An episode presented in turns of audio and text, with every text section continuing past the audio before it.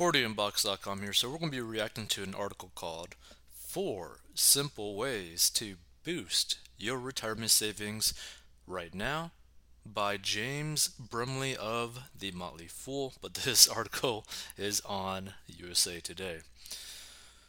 So every investor would like to squeeze more gains out of the market without taking on more risk, but that's just not how things work. This dance is ultimately about managing trade offs, like sacrificing upside potential in exchange for greater certainty. If you want to grow a bigger retirement nest egg without changing your stock picking approach, your only option is to tuck more away now. With that as the backdrop, here's a look at four different ways you can start putting more of your money to work in the market within a matter of days. Number one, Max out your employer's matching contribution. While not everyone works for a company that offers this perk, about half of the major employers in the US will match up to a limit the amount of your own money you're contributing to your company sponsored retirement plan. The matched figure can vary from one organization to the next, but one of the more common matching arrangement calls for an employer contribution of 50% of every one of your dollars put into the plan, up to 6% of your salary. At the very least, you should be chipping in the amount the organization is willing to match, even if you're not immediately vested. That is to say, even if you have to wait a few years before you can actually lay claim to the company's contributed portion of your retirement fund, you should still be making your own contributions. I would have to agree with that. Number two, automate your savings.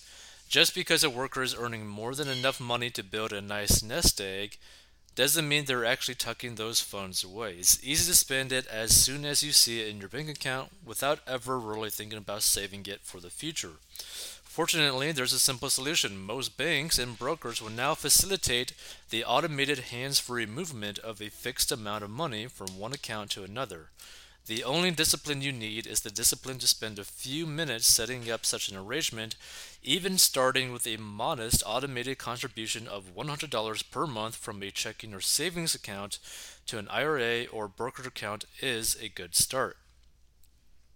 Best of all, you don't really miss it when you've never really see the extra $100 sitting in your bank account. Your brain subconsciously adapts to the slighter, smaller budget you're now managing every month. And the thing is, you know, this is actually a really good idea, especially if you're someone that has a bad habit of not really ever investing, right? And so you could easily, like in the description of this episode, you could actually go to two different well, actually, no, three different things depending on how you want to do it, right? So you could go to Robinhood in the description and get a free stock, right? But you could automate your like like investing to like a index fund, right? That tracks like the S&P 500, and you could do that on like a daily, weekly, or monthly basis, right? Like a set amount. Now with another one called Acorns, right? Every time you spend money, it will basically round it up to the next dollar and automatically invest your money in a certain type of funds based off your risk tolerance. That's also a good way to automate your investing so that every time you spend money, no matter what, you're still always investing as well, right? And it may not seem like much, but it just adds up, right? It's just a good idea to keep adding more and more money towards investments towards investments. And another route is more of a cryptocurrency route. Well, if you go to in the description, you could join Coinbase, get I believe a free $10 of Bitcoin, and you could automate your investments in there. And like every day or every week or every month you buy a certain amount of bitcoin ethereum litecoin all that kind of stuff whatever cryptocurrency you're into. Even i believe shiba. Inu Number three, cut out the silly spending. So, of course, if you can find more than an extra $100 a month to save for retirement, you certainly should. And this isn't as tough as it may seem. If you're serious about saving, as consumers, we have a tendency to spend more than we realize.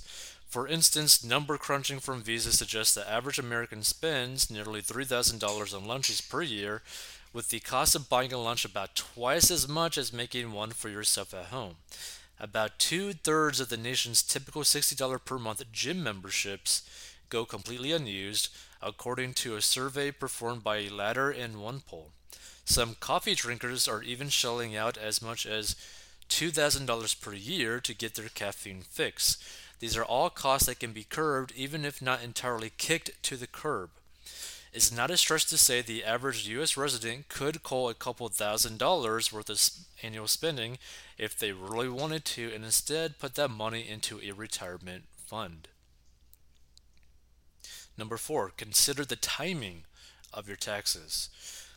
Finally, while everyone loves the idea of lowering their tax bill, things are not always as they seem on this front, because obviously the IRS always wants to mess with you. Broadly speaking, you want to pay taxes when your tax rate is the lowest it's apt to be, and you want to reduce your tax liability when your tax rates are their highest. Most people pay the most taxes they ever will while working in their highest income years, that's usually between the ages of 35 and 55. Conversely, typically lower retirement incomes tend to incur modest tax bills. Therefore, sometimes it makes sense to postpone paying taxes now and pay them later, as would be the case when you have a traditional IRA. For other people, it might ultimately be more financially fruitful to go ahead and deal with the tax bill now and enjoy tax free distributions from a Roth IRA later, assuming you're eligible to contribute to a Roth. Obviously, this requires some conjecture on your part. Some people continue to see wage increases every year up until they retire, while others may voluntarily begin working less if they've earned plenty early in their careers before the usual peak earnings age around 50. It also requires guesswork as to prospective changes to tax rates, and you should discuss the matter with a qualified tax professional who's familiar with your particular situation. Regardless, it's possible that contributing to a Roth or reducing your taxable income by making contributions to a traditional IRA right now ultimately means you're leaving money on the table. And here's the thing, right? I would have to agree with that. And the thing is, it all depends on your situation, and a lot of people don't understand this, but guess what? Personal finance is, in fact, personal, right? So if you're in a situation where you are able to, to completely max out your 401k and get like a 100% match, that is a very ideal way to uh, lower your taxes while also basically pretty much just immediately doubling your money, right? Like, if you want to double your money, that is like the most immediate way, right? And it's a pretty awesome way too, right? Because I mean, your company's basically giving you a 100% match, right? Then you could also do the whole like Roth IRA, which I believe a lot of people should do, mainly because let's say that you have both a 401k and a Roth IRA, right? But you know, you're at retirement age, right? So both of these retirement accounts end up getting to the $1 million value amount, right? Now with the 401k, you're going to have to pay taxes if you were to withdraw that money, and you're going to have to withdraw that money eventually right? So the $1 million actually isn't $1 million.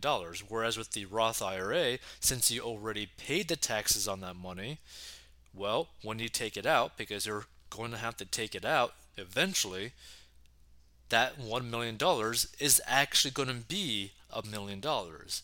And I think more people would actually lean more towards that way, be like, yeah, I'd rather have a million dollars if it actually says a million dollars, right?